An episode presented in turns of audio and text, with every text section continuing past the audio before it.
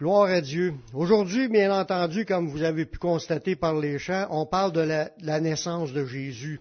Le mot Noël veut dire naissance. Fait que quand on parle, c'est Noël, mais on parle de la journée de la naissance de Jésus. C'est la fête de la, de la, naissance de Jésus. C'est pas son anniversaire, comme j'ai déjà dit. C'est un souvenir, un rappel qui est né un jour dans ce monde. Amen.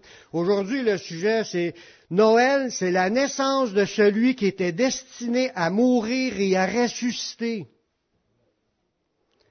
Noël a eu un, une, raison d'être. Il y a un sens là-dedans. Dieu avait un plan. C'est pas une, affaire qui est arrivée comme oh c'est une bad luck qui est né puis est mort. Non, c'était prévu puis Dieu a voulu que ça en soit ainsi. L'histoire de Noël c'est une joie. Comme les anges qui sont venus, je l'ai lu le passage tantôt, les anges, ils disent, ne craignez point quand je vous annonce une bonne nouvelle. Cette naissance-là, c'est une bonne nouvelle qui va être un sujet de joie, d'une grande joie. C'est ce qu'on a aujourd'hui, cette grande joie-là, que le Messie est venu il y a 2000 ans. Mais, c'est une joie pour Noël, mais c'est aussi une tragédie qui mène à une histoire d'amour. Parce que là-dedans, Dieu nous a montré comment ce qu'il nous aimait. Dieu nous a montré comment est-ce qu'il nous aimait. Laissez-moi vous raconter l'histoire de Jésus. Il y a un ange qui a apparu, qui a annoncé à Marie, sa mère, qu'elle deviendra enceinte par la puissance de Dieu. L'ange lui a dit que cet enfant deviendrait le roi pour toute l'éternité. Dans Luc chapitre 1, verset, à partir du verset 26. Au sixième mois, l'ange Gabriel fut envoyé par Dieu dans une ville de Galilée, appelée Nazareth, auprès d'une vierge fiancée à un homme de la maison de David, nommé Joseph. Le nom de la vierge était Marie. L'ange entra chez elle et dit, Je te salue, toi à qui une grâce a été faite. Le Seigneur y est avec toi.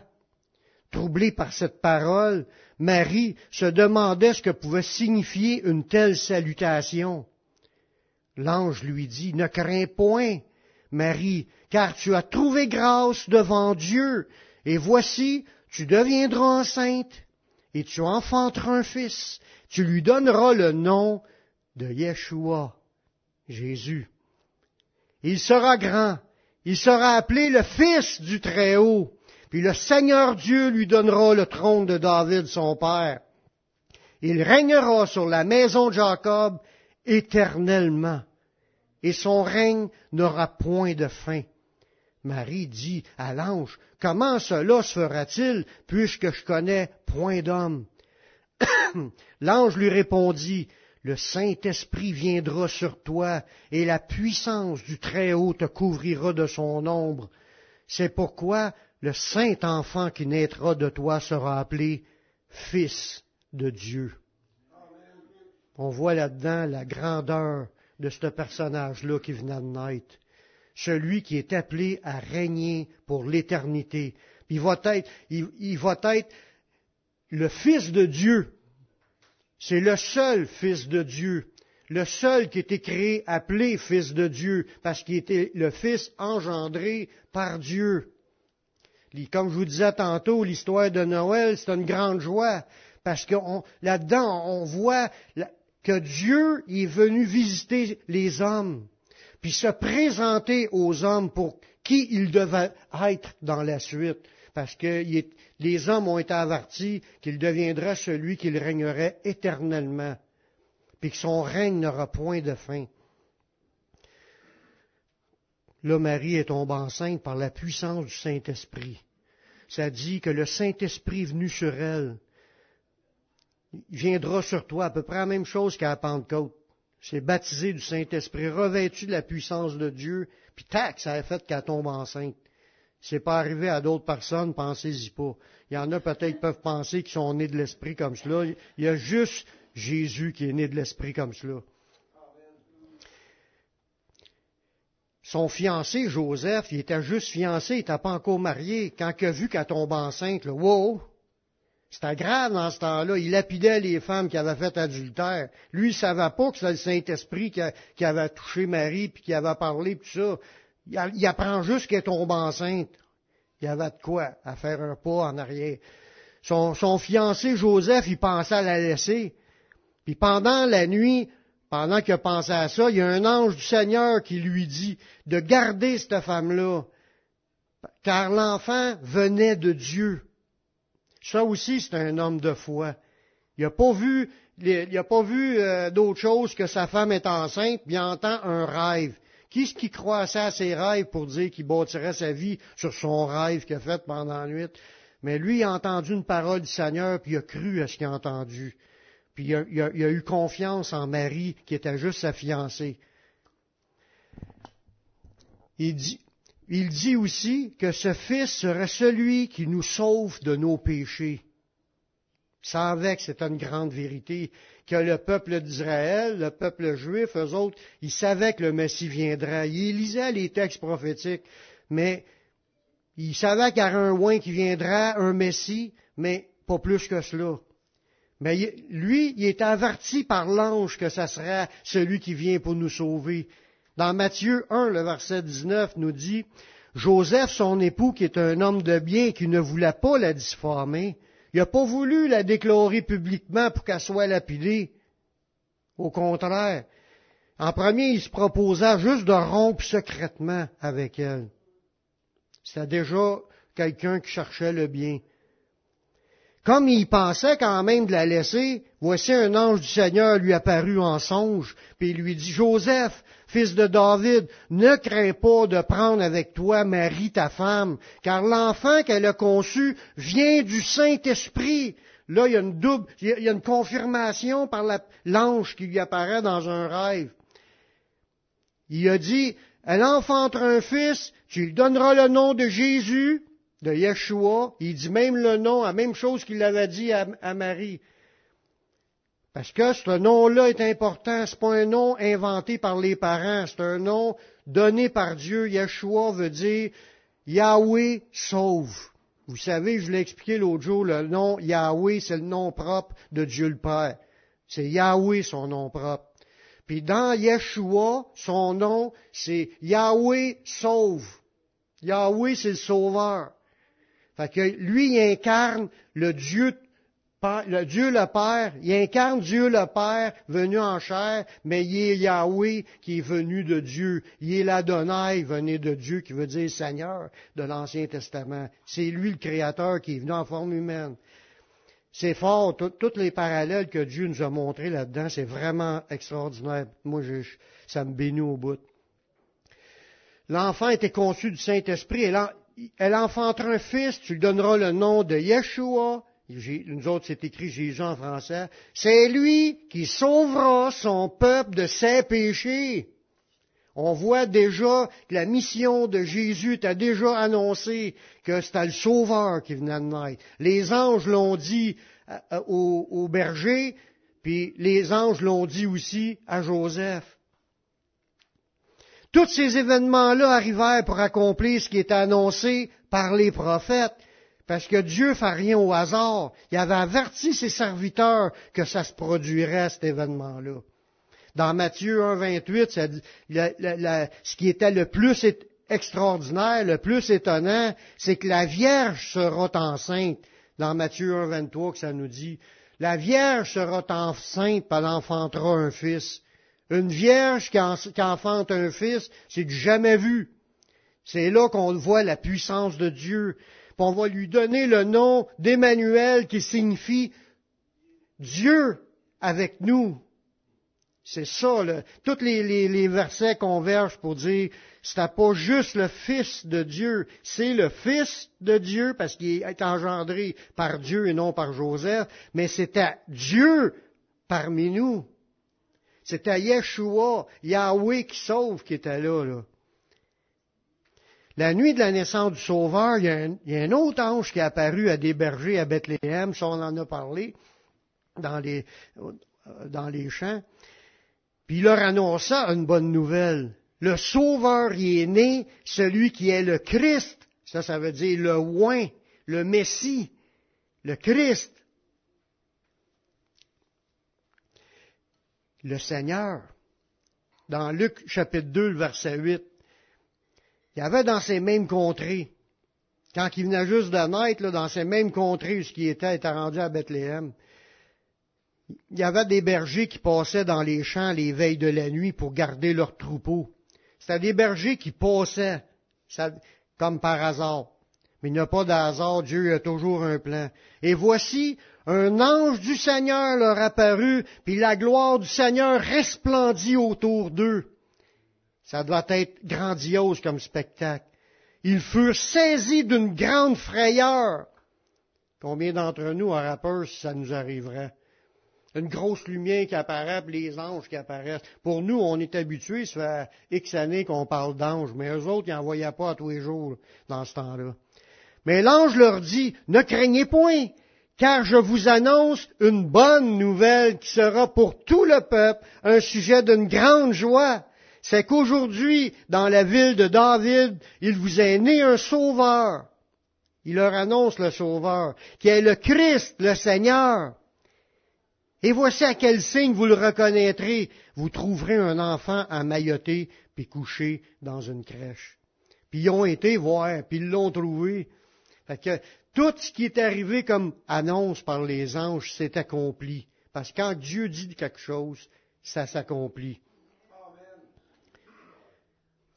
La venue de cet enfant-là était annoncée comme étant la venue de Dieu sur terre. Dans Isaïe, c'est une prophétie, Isaïe chapitre 9, le, le, verset 5 ou 6, ça dépend de la Bible que vous avez. Car un enfant nous est né, un fils nous est donné, c'était le fils de Dieu. Puis la domination, ça c'est le règne, reposera sur son épaule, puis on va l'appeler admirable, conseiller, Dieu puissant, Père éternel, puis Prince de la paix. Wow! Ça, c'est des titres qu'on était pour donner à Jésus. On était pour l'appeler Dieu puissant, puis Père éternel. La vie du Messie n'a été qu'une suite de miracles pour démontrer qui il était. En lisant la Bible dans le Nouveau Testament, les évangiles surtout, tu vois les miracles que Jésus a faits. Il, a fait des miracles comme nul autre, comme donner la vue à un aveugle-né, ça s'était jamais vu ressusciter des personnes. On a vu dans l'Ancien des prophètes qui ont vécu que des personnes sont ressuscitées, mais Jésus aussi l'a fait. ça, ça, ben si des personnes étaient mortes depuis un bout, puis ils commençaient à sentir, Dieu, il a la puissance des ressuscités. Dans Acte 10, 38, ça nous dit, vous savez comment Dieu a oint d'Esprit Saint et de force Jésus de Nazareth. Cette onction-là, c'est ça, le Christ, le oint. Il est oint. Il a reçu une onction de puissance pour un ministère bien précis. Il est annoncé, qu'on voit dans la parole, qui dit, l'Esprit du Seigneur est sur moi car il m'a oint pour annoncer la bonne nouvelle aux pauvres. Tout ça. Cette onction-là que Jésus avait reçue, c'était dans le but d'accomplir son ministère. Mais il répète un peu cette idée-là. Dieu a oint du Saint-Esprit et de force Jésus de Nazareth, qui allait de lieu en lieu, faisant du bien, guérissant tous ceux qui étaient sous l'empire du diable, car Dieu était avec lui les prophéties disant que le Messie prendrait sur lui le châtiment de nos péchés. Ça, c'est une autre prophétie qui devait s'accomplir.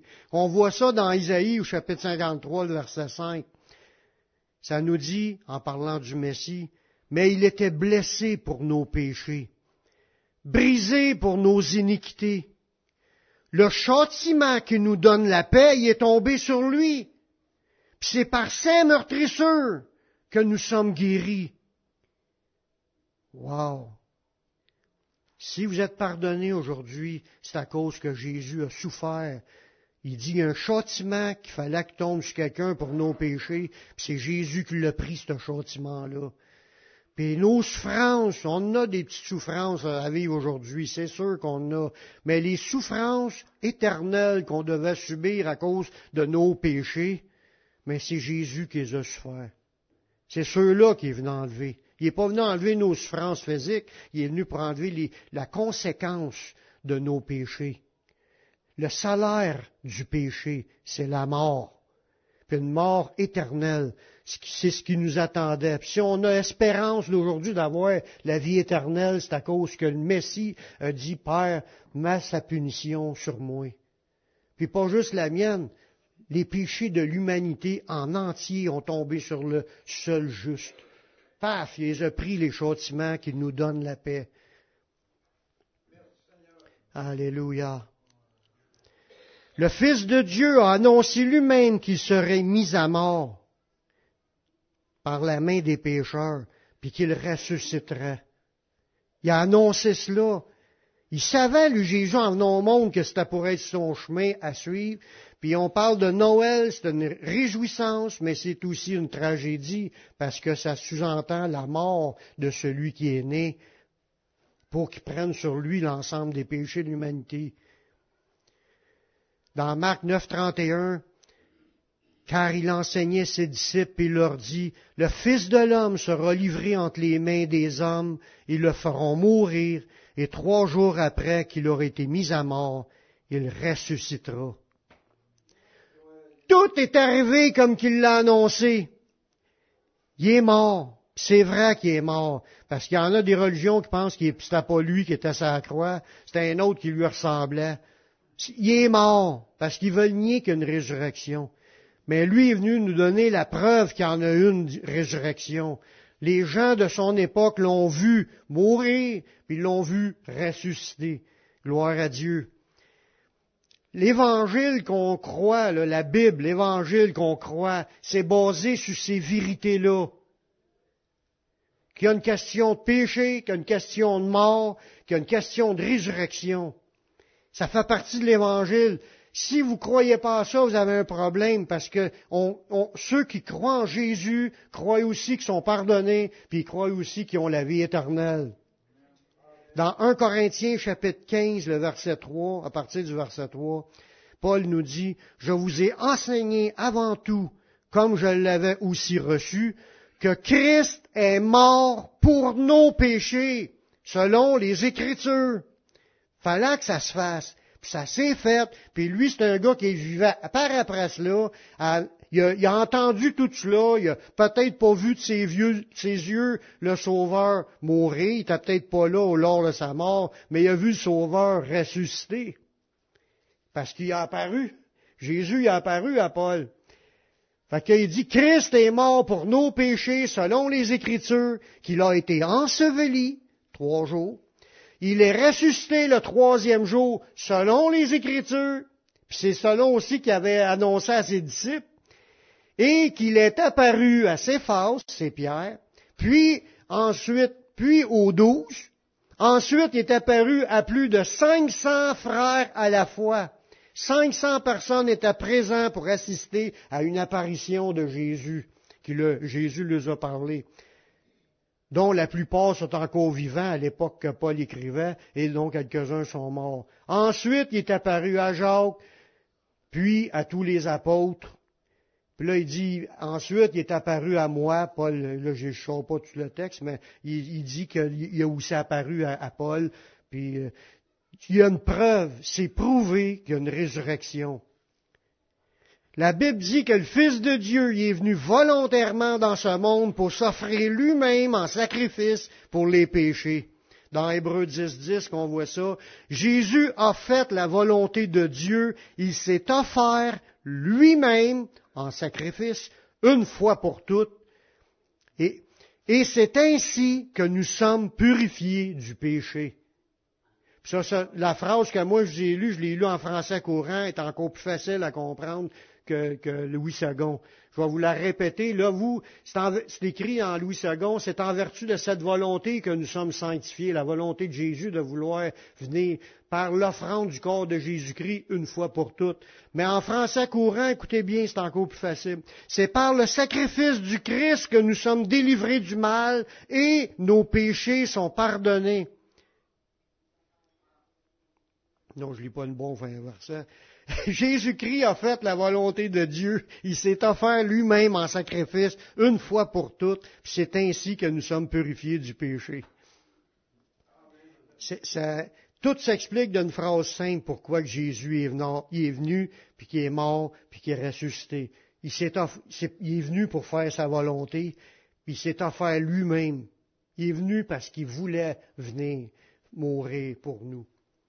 Grâce à son sacrifice, nous pouvons être sauvés. Ça, c'est dans Éphésiens 1.7.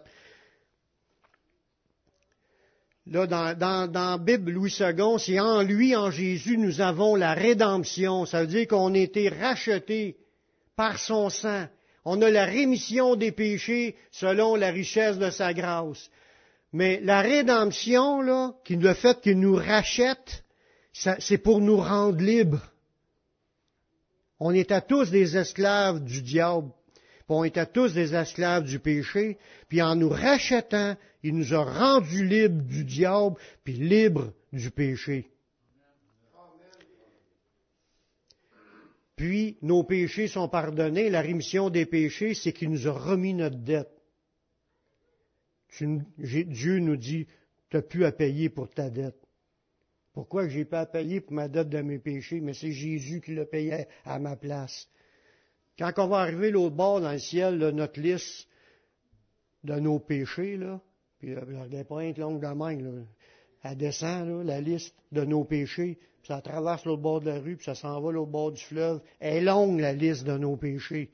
Puis au bout de la liste, là, c'est marqué payé par Jésus. À cause de lui. En français courant, il par le sacrifice du Christ que nous sommes délivrés du mal et nos péchés sont pardonnés. Dieu nous a ainsi manifesté la richesse de sa grâce. C'est-tu pas un beau cadeau que Dieu nous a fait? Le message de Noël, c'est un message d'espoir.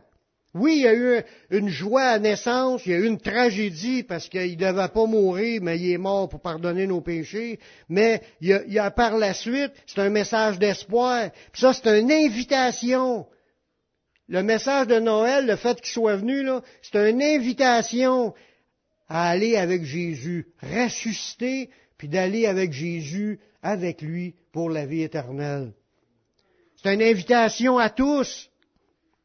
Dans 1 Thessaloniciens 4.14, ça dit, Car si nous croyons que Jésus est mort et qu'il est ressuscité, croyons aussi que Dieu ramènera par Jésus et avec lui ceux qui sont morts.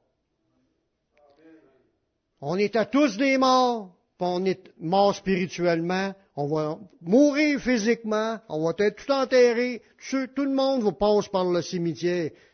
Ça, je ne parle pas de l'enlèvement, ça c'est un événement spécial. Depuis le début, là, tous ceux qui ont marché par la foi sont morts, mais s'ils sont morts, pardonnés à cause du sacrifice de Jésus, Jésus, mais qu'il revienne, il va tous les ressusciter, puis on va être avec lui pour l'éternité.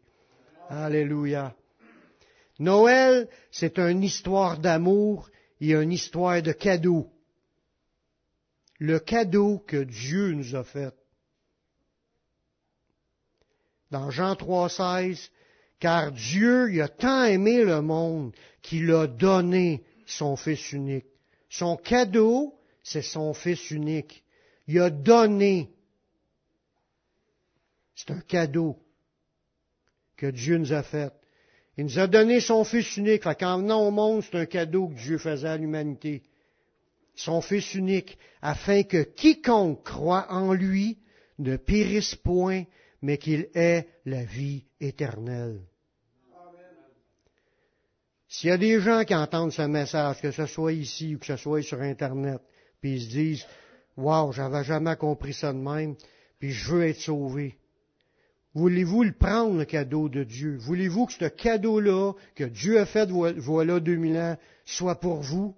Voulez-vous recevoir le cadeau de Dieu? Mais je vous invite à faire cette prière-là qui va vous amener à, vous repentir devant Dieu pour recevoir dans votre vie le nouveau cadeau que Dieu veut vous donner. Puis c'est Jésus. Il va entrer dans votre vie, vous allez être pardonné de vos péchés, puis vous allez obtenir la vie éternelle. Faites cette prière avec moi. Père, je reconnais que je suis un pécheur. Je reconnais que je suis perdu mais je sais que Jésus-Christ, il est mort sur la croix, il a versé son sang pour que je puisse être pardonné. J'accepte Jésus comme mon sauveur, comme mon Seigneur. Prends ma vie, je la donne. Je veux te suivre, je veux te servir tous les jours de ma vie. Et donne-moi ton Saint-Esprit pour qu'il me conduise dans la voie de la vie éternelle. Amen. Amen. Si vous avez fait cette prière, sachez que Dieu vous a pardonné. Dieu il est entré dans votre vie.